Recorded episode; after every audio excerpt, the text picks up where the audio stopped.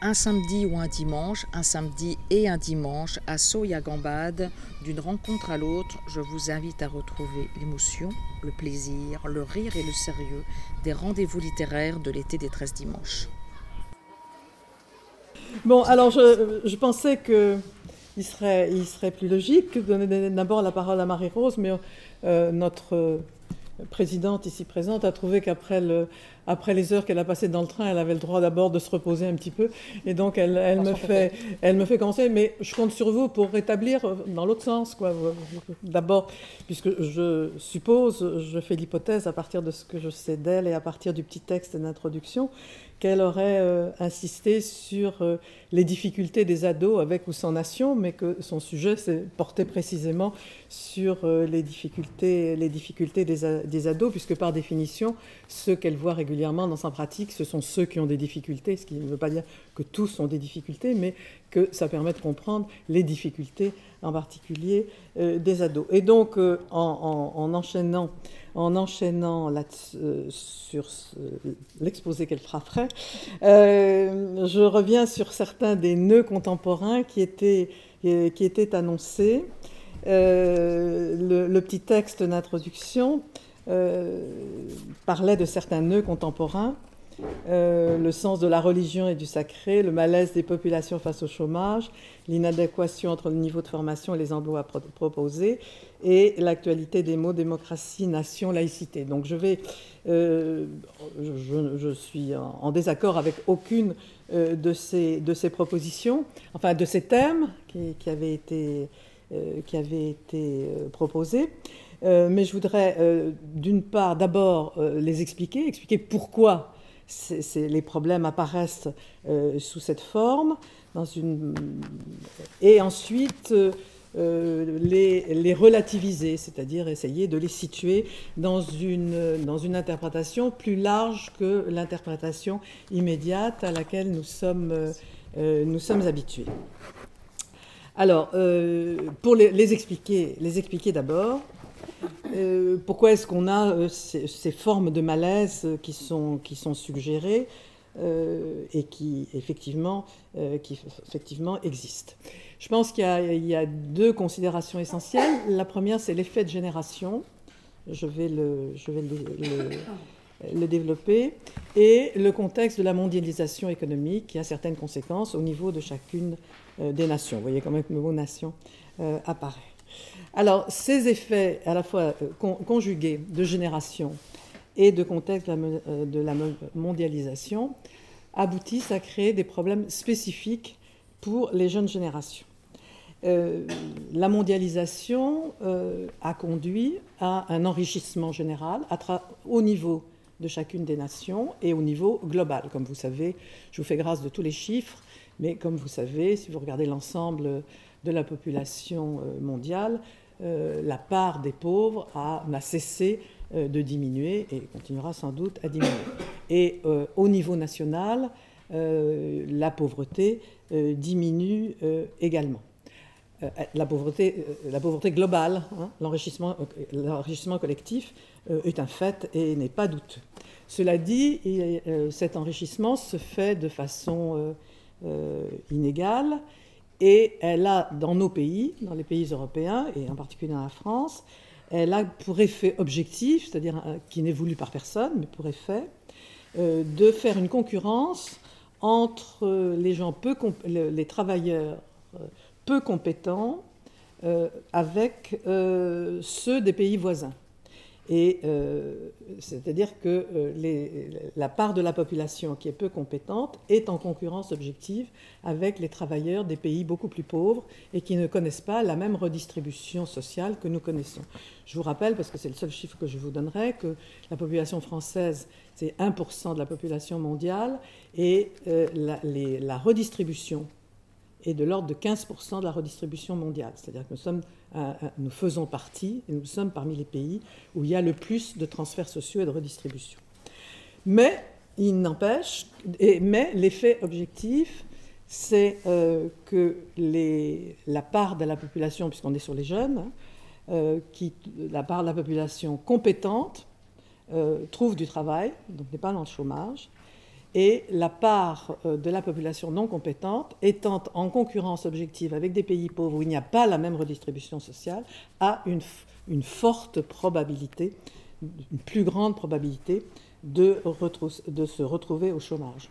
Autrement dit, notre société évolue dans le sens d'une double polarisation.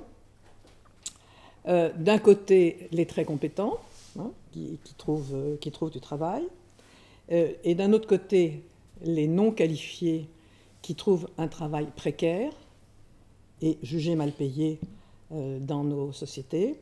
Et, ce, et, cela se fait aux dépens des classes moyennes, qui sont en état de concurrence avec les classes moyennes des autres pays. Alors, ce que l'avenir, euh, euh, permet de penser, c'est que euh, les économies de nos pays risqueront d'avoir de, plus en plus besoin de gens très compétents dans la mesure où la société de l'information demande des compétences qui ne, en tout cas ce type de compétences qui ne cessent d'augmenter, que d'autre part les emplois peu compétents, que ce soit les livraisons d'Uber, Amazon, où les services aux personnes vont se développer et que les classes moyennes, qui étaient au fondement de la société démocratique, elles sont squeezées entre ces deux polarisations. Alors ça, c'est l'effet global, mais je crois qu'il faut euh, tenir, euh, tenir à la mémoire pour comprendre pourquoi, euh, dans la génération des jeunes, il y a une plus grande probabilité de se retrouver au chômage et de juger qu'il y a une inadéquation comme c'était précisé, entre le niveau de formation et les, emplois, les emplois disponibles. Nous sommes dans une la génération des jeunes aujourd'hui, je n'en suis pas malheureusement, vient après la, génération des baby boomers, je ne vous apprendrai rien, et comme vous savez, les baby boomers, c'est-à-dire ceux qui sont nés après la Seconde Guerre mondiale, a eu tous les avantages. Ils n'ont pas connu la guerre, comme ma génération. Euh, ils, ont été, ils ont bénéficié d'un progrès économique tel que notre société n'en avait pas connu depuis, depuis l'origine, d'une certaine façon. La, progression des Trente glorieuses est une, une exception dans l'histoire économique des démocraties, de sorte que ça a eu pour effet de multiplier le nombre des emplois qualifiés dont l'économie avait besoin et de faire une ascension, une, forte ascension sociale. Nous connaissons tous des gens entrés sans diplôme dans les entreprises et qui terminaient à des positions très importantes au cours de ces 30 années parce qu'il y avait une espèce d'aspiration euh, par le progrès économique à une, euh, qualification de plus en plus grande euh, par ailleurs, ils ont bénéficié du fait qu'ils ont été de, mieux en mieux, toujours la génération des baby boomers, ils ont été de mieux en mieux soignés, de sorte qu'on n'arrive pas à les faire mourir. Ils vivent longtemps, euh, ils vivent longtemps et en bonne forme, et ils n'ont pas envie de s'en aller. Ce qui est tout à, tout à fait. bon, c'est comme ça. Mais évidemment, euh, leur force politique euh, fait que le gouvernement français, enfin la société française dans son ensemble, a pris une série de dispositions qui se trouvent en défaveur, en défaveur des jeunes.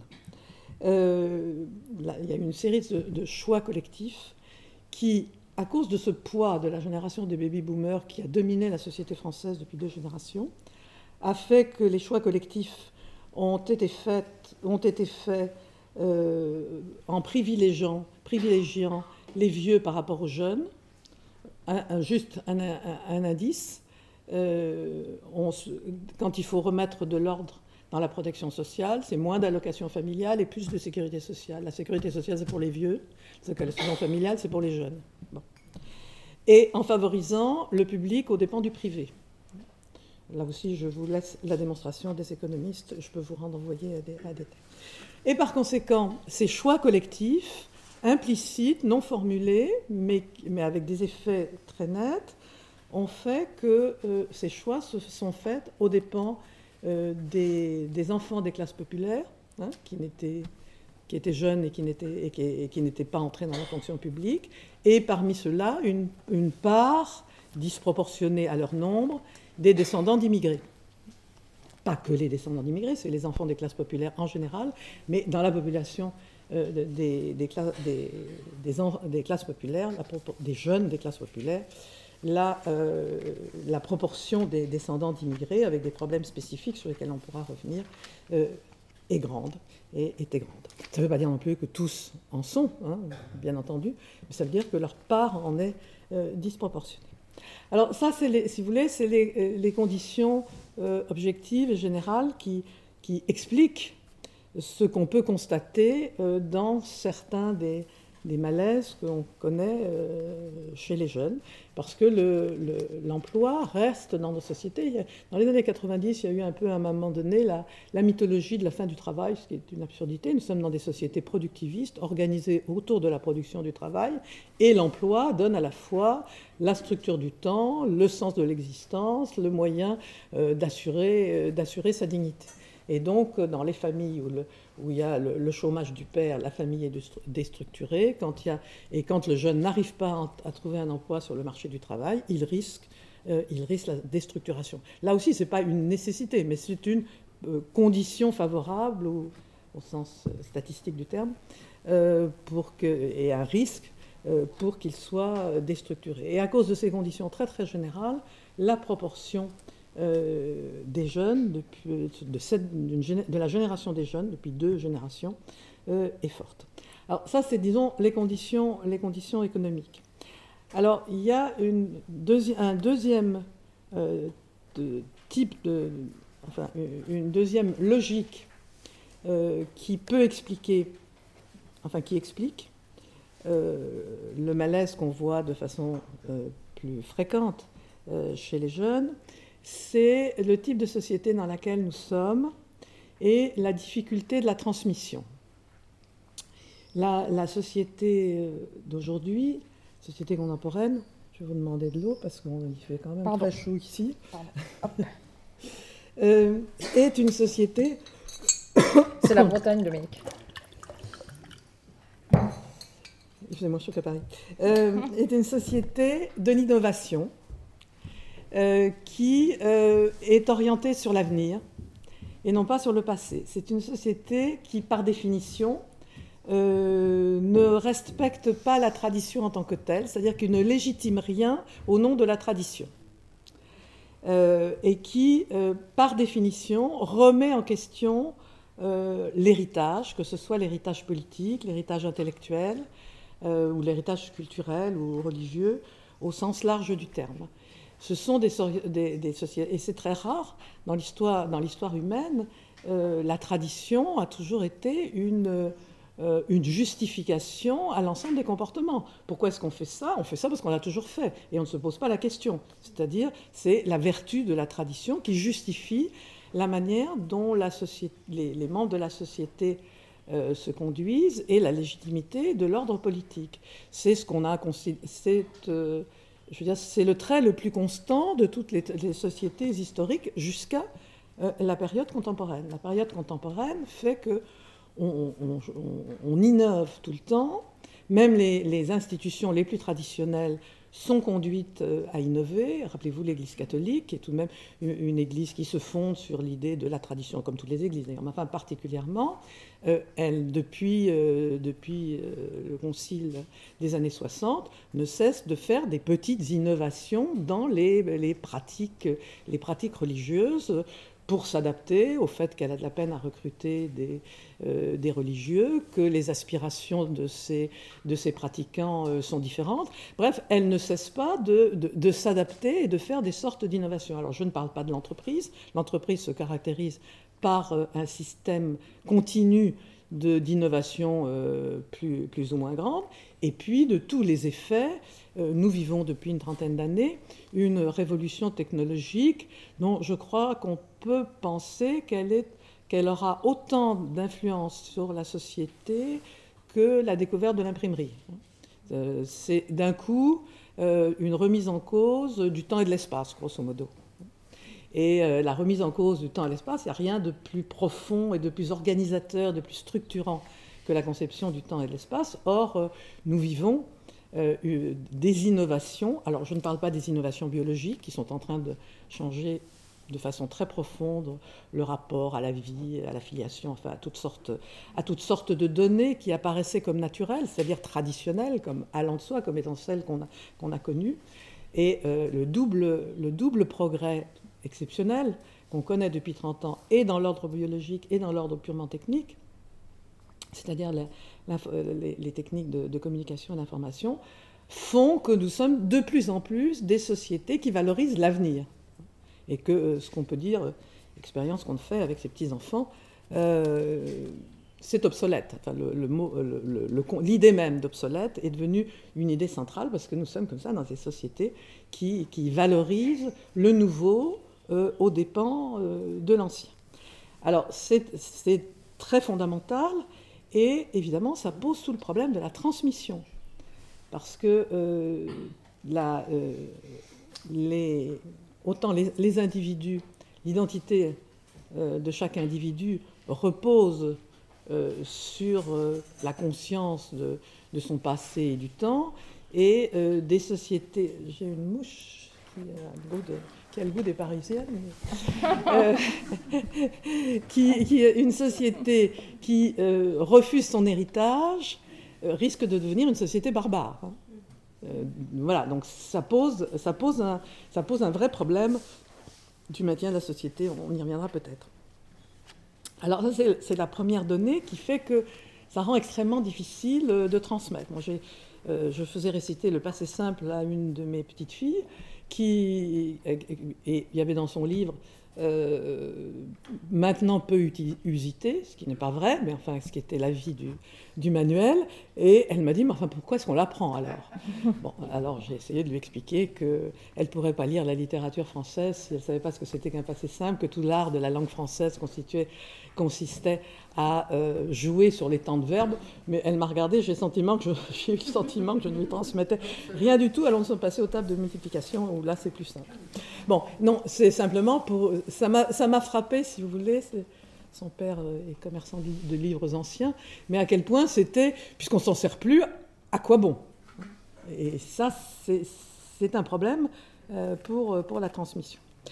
Et alors, il y a un autre problème, c'est que nous sommes dans des sociétés individualistes qui risquent toujours de faire passer l'intérêt personnel de chaque personne euh, avant euh, l'intérêt, collectif et de vivre dans euh, l'immédiat, dans le moment même, sans voir ce qu'il y a avant, ça c'est, le problème de, la tradition, et dans la jouissance du moment, la jouissance du moment, sans situer ce moment dans, dans une histoire et dans un collectif.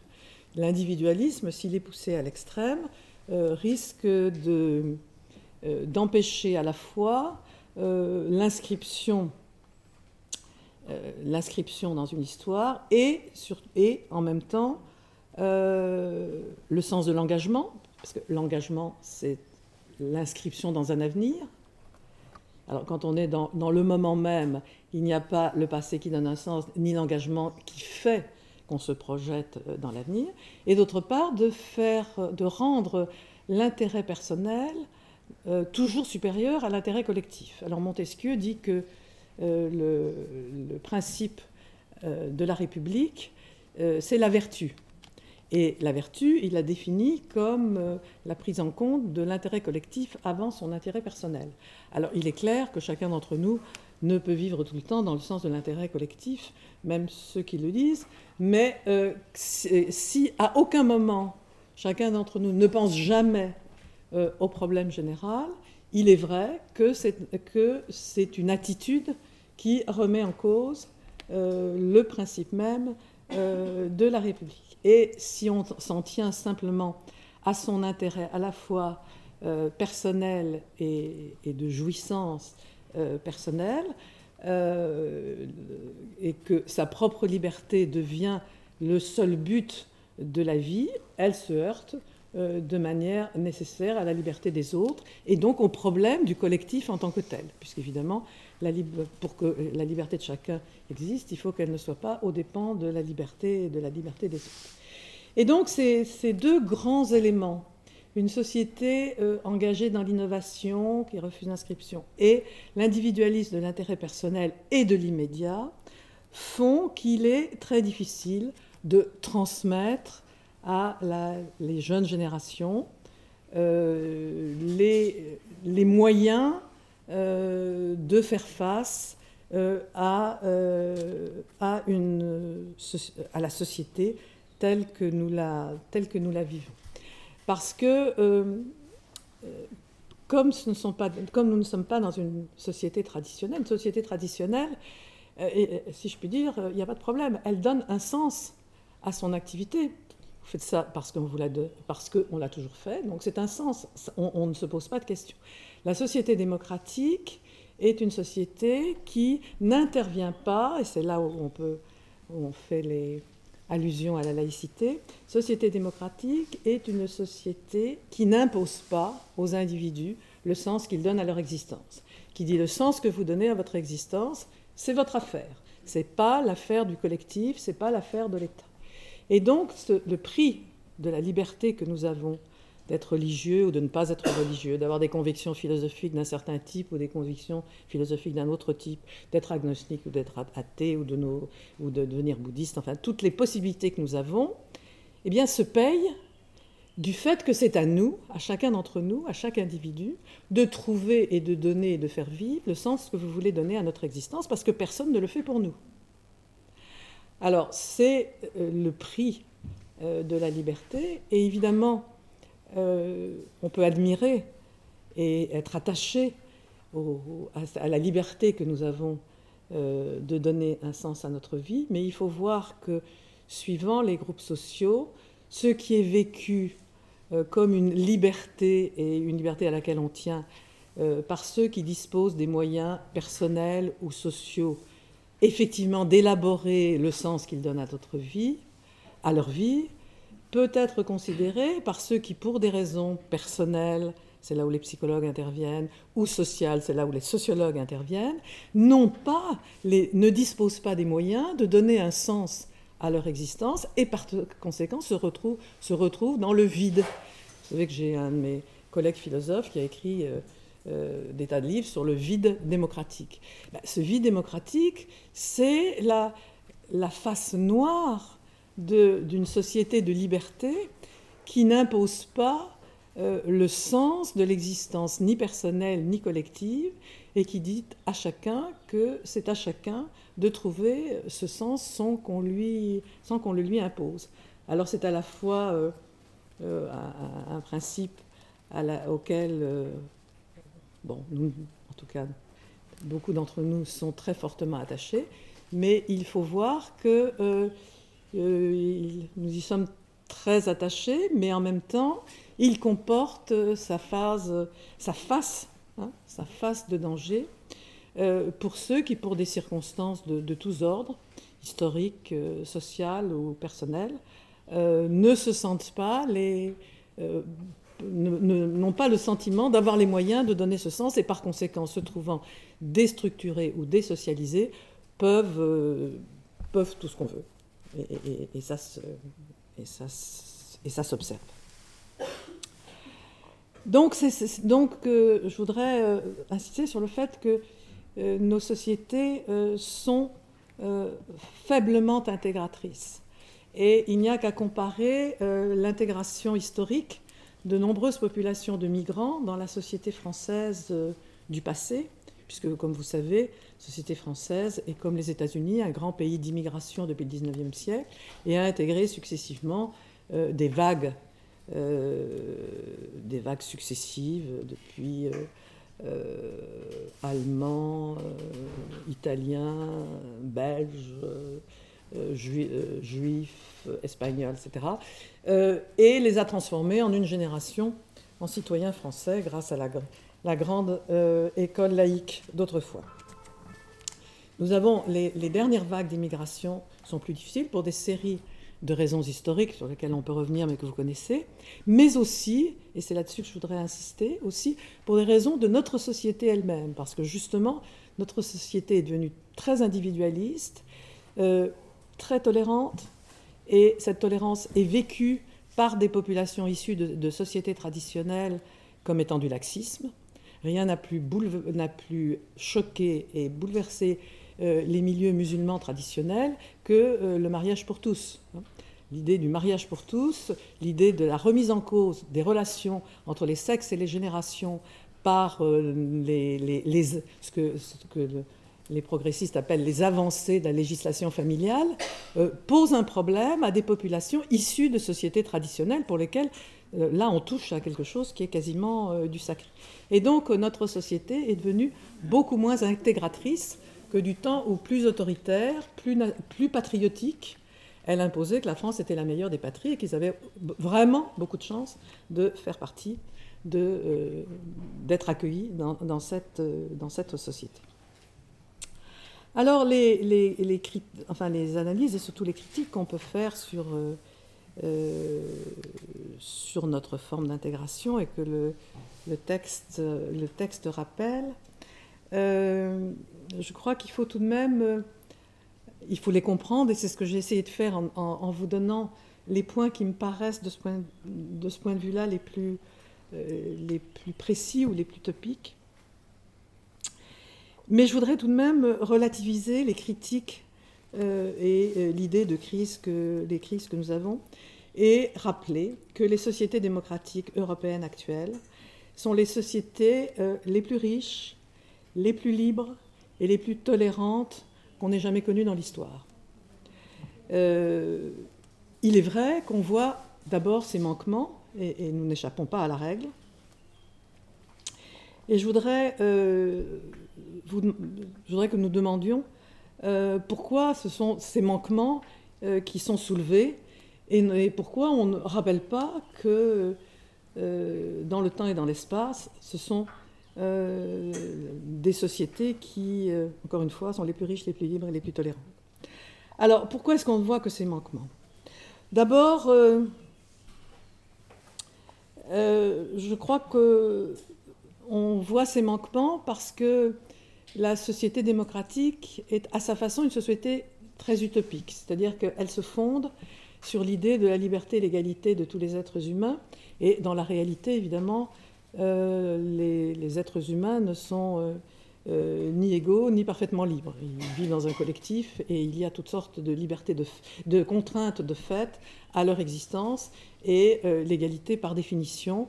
On peut à la rigueur, on a à peu près, on peut avoir à peu près l'égalité civile, juridique et politique, mais il est clair que dans toutes les autres dimensions de la vie humaine, on est dans l'inégalité. Et donc il y a perpétuellement un décalage entre les principes qui sont proclamés et la réalité sociale telle que nous l'observons et que nous en faisons euh, directement l'expérience. Et par conséquent, c'est euh, la, démocratie étant euh, critique par définition, compare de façon, les démocrates comparent de façon continue aux principes qui sont proclamés la réalité sociale et ne peut qu'à juste titre dénoncer le décalage entre euh, l'utopie proclamée, les principes affirmés, les, idéaux formulés et euh, la, réalité, euh, la réalité de la vie sociale.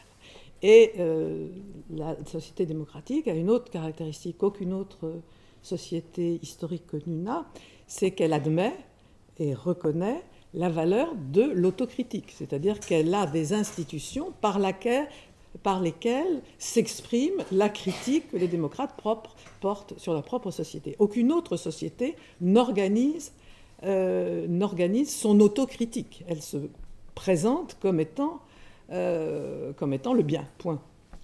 Et comme vous savez, et d'ailleurs nous en avons l'expérience, le droit de grève est inscrit dans la Constitution. Et on ne manque pas d'exercer, euh, c'est un, droit qui, lui, est bien exercé.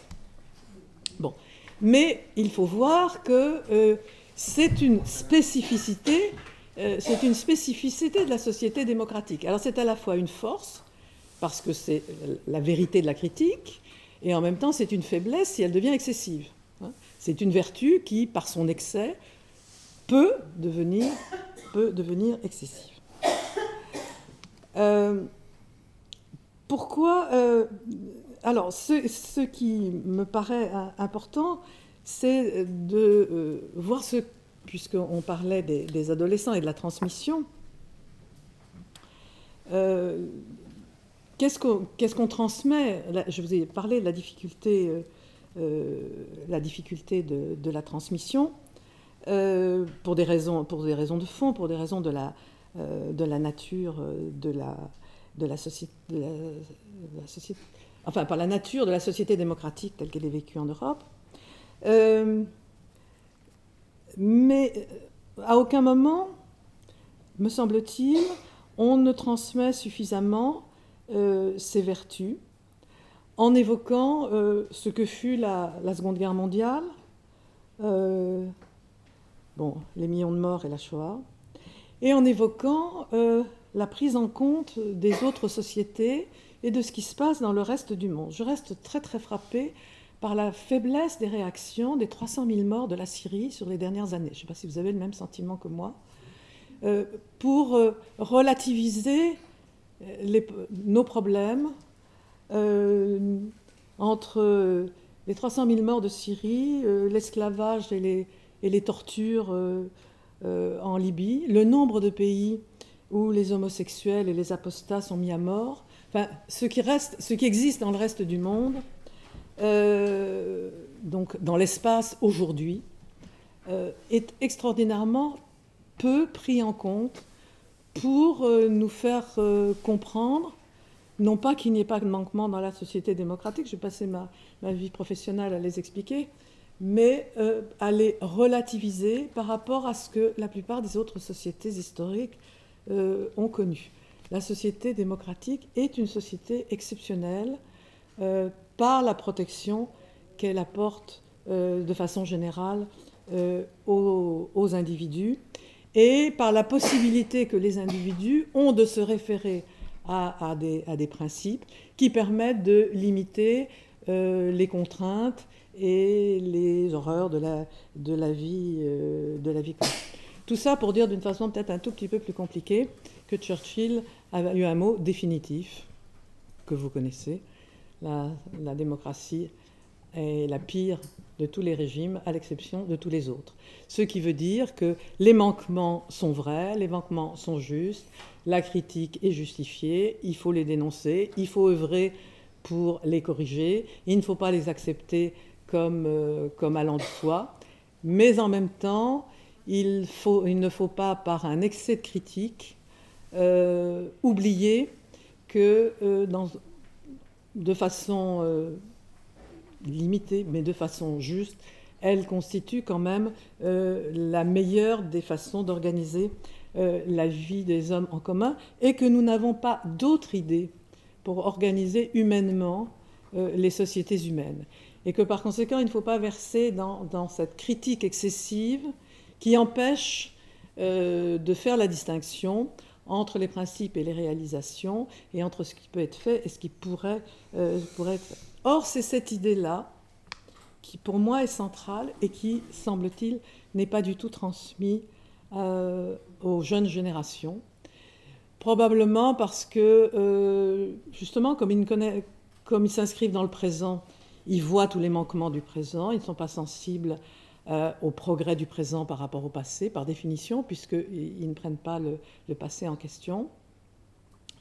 Parce que peut-être aussi la liberté et l'égalité dont, nous disposons, après tout, c'est plus naturel. Et que, euh, comme les choses naturelles, c'est comme de respirer, on ne pense pas qu'on respire. Après tout, c'est naturel de pouvoir critiquer le gouvernement librement. Et il faut avoir été dans, les sociétés où, euh, on risque la prison ou la mort pour le faire, pour se rendre compte de combien c'est important euh, de, pouvoir critiquer librement. Donc voilà, mon sentiment, c'est que nous n'avons pas, qui, nous n'avons pas su, nous n'avons pas su transmettre la, justesse de la critique et en même temps la limite que nous, devons, que nous devons porter euh, dans, cette, euh, dans cette critique. Et donc, euh, c'est dans une situation objective que j'ai rappelé au début, hein, à l'intérieur d'une situation objective, qui risque de remettre en question le système économique et donc le rapport au travail et l'emploi, et donc de rendre les, les problèmes plus difficiles.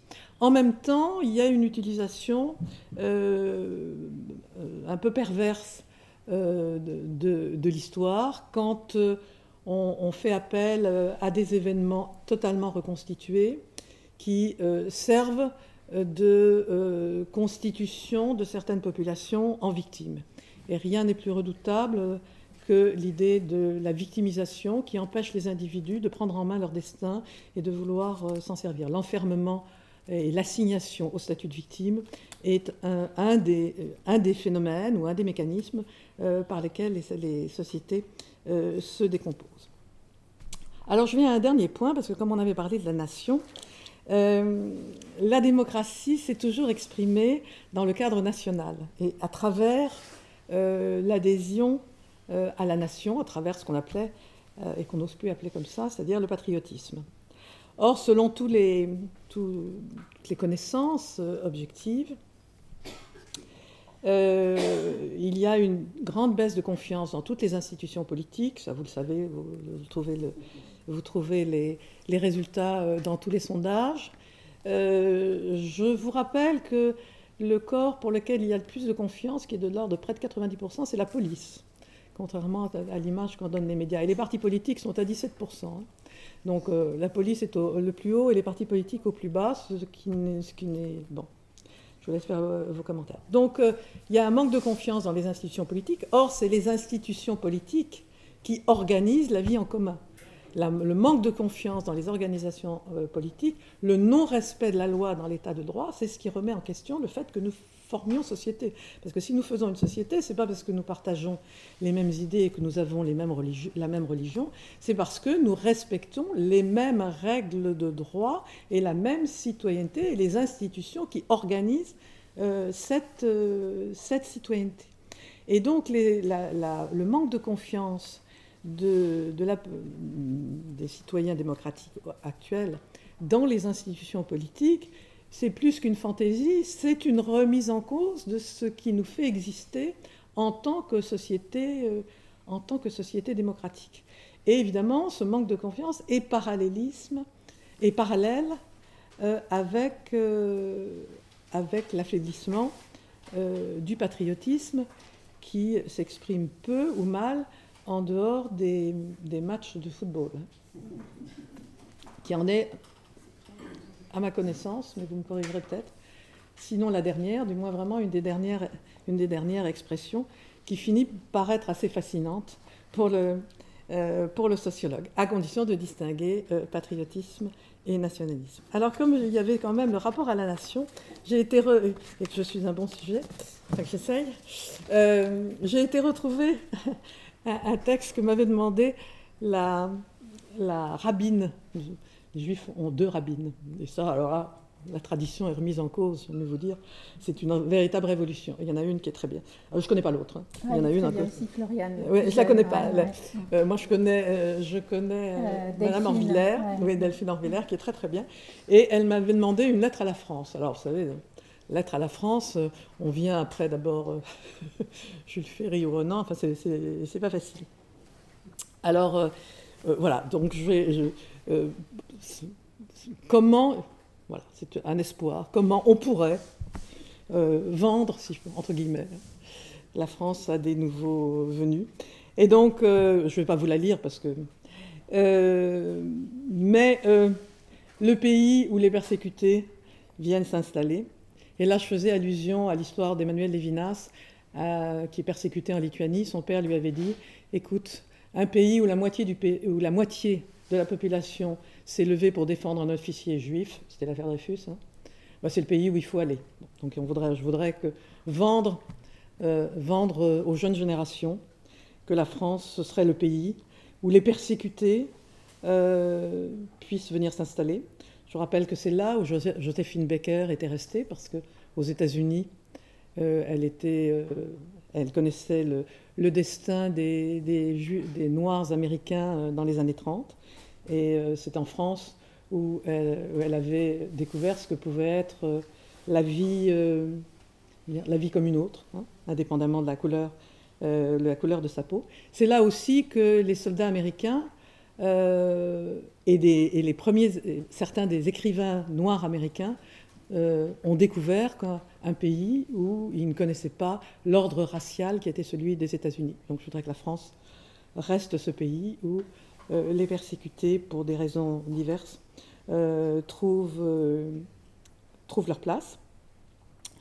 Je voudrais qu'elle continue à porter l'idée et les institutions d'une vraie laïcité, c'est-à-dire celle qui permet à tous les, tous les religieux euh, de manifester leurs croyances, les agnostiques de respecter ces croyances et d'être eux-mêmes euh, respectés, euh, à l'intérieur, quand même, à l'intérieur du cadre que posent les libertés publiques à l'expression publique des, convictions religieuses. Et je voudrais que ce pays partage avec nous, les nouveaux venus dans ce pays, le goût de la langue, l'amour de la liberté, le respect des institutions démocratiques, parce que j'essayais de dire que c'est la condition même du prolongement de la démocratie, et l'aspiration à l'universel, parce que être patriote euh, ne vaut, selon la formule de Montesquieu, que si on reste universel. Euh, donc, en continuant, que nous transmettions l'esprit critique, qui est hérité des Lumières, mais aussi le courage d'affirmer nos valeurs et de ne pas céder au plaisir, enfin, ne pas céder à la faiblesse d'injurier nos adversaires au lieu de discuter avec eux et euh, essayer de résister à la confusion des mots et de la pensée qui, est un peu liée à, à l'espace démocratique parce que pour euh, pour avoir des voix, il faut que les hommes politiques disent des choses que tout le monde puisse accepter. Donc il ne faut pas être trop clair. Hein. Et donc, euh, par, définition, parce que si on est trop clair, euh, bah, on élimine ceux qui... Et donc, euh, bien sûr, il, y a le, risque que la société démocratique tombe à la fois dans les formules vides de, sens ou bien purement technocratiques qui ont une façon qui sont une façon non pas de traiter les problèmes ou de les, non pas de les formuler, de les traiter, mais simplement euh, de les masquer. Et donc nous soyons ouverts à tous ceux qui veulent participer à notre histoire et, qui respectent euh, les valeurs communes. Il ne faut pas oublier les manquements, parce que les manquements font partie de l'histoire de notre pays, mais savoir que c'est ça qui nous a été transmis euh, la laïcité, pour dire juste un mot là-dessus, euh, la forme de la laïcité à la française, c'est jamais que la forme française d'un principe fondateur de l'ordre démocratique, qui est la séparation du politique et du religieux. Toutes les sociétés démocratiques sont fondées sur le, principe de séparation du politique et du religieux. Et la forme française, c'est la laïcité, parce qu'il y a eu plus d'un siècle de conflits, c'est pas en Bretagne qu'on l'ignore, entre euh, l'Église l'Église catholique en l'occasion, et, l'État.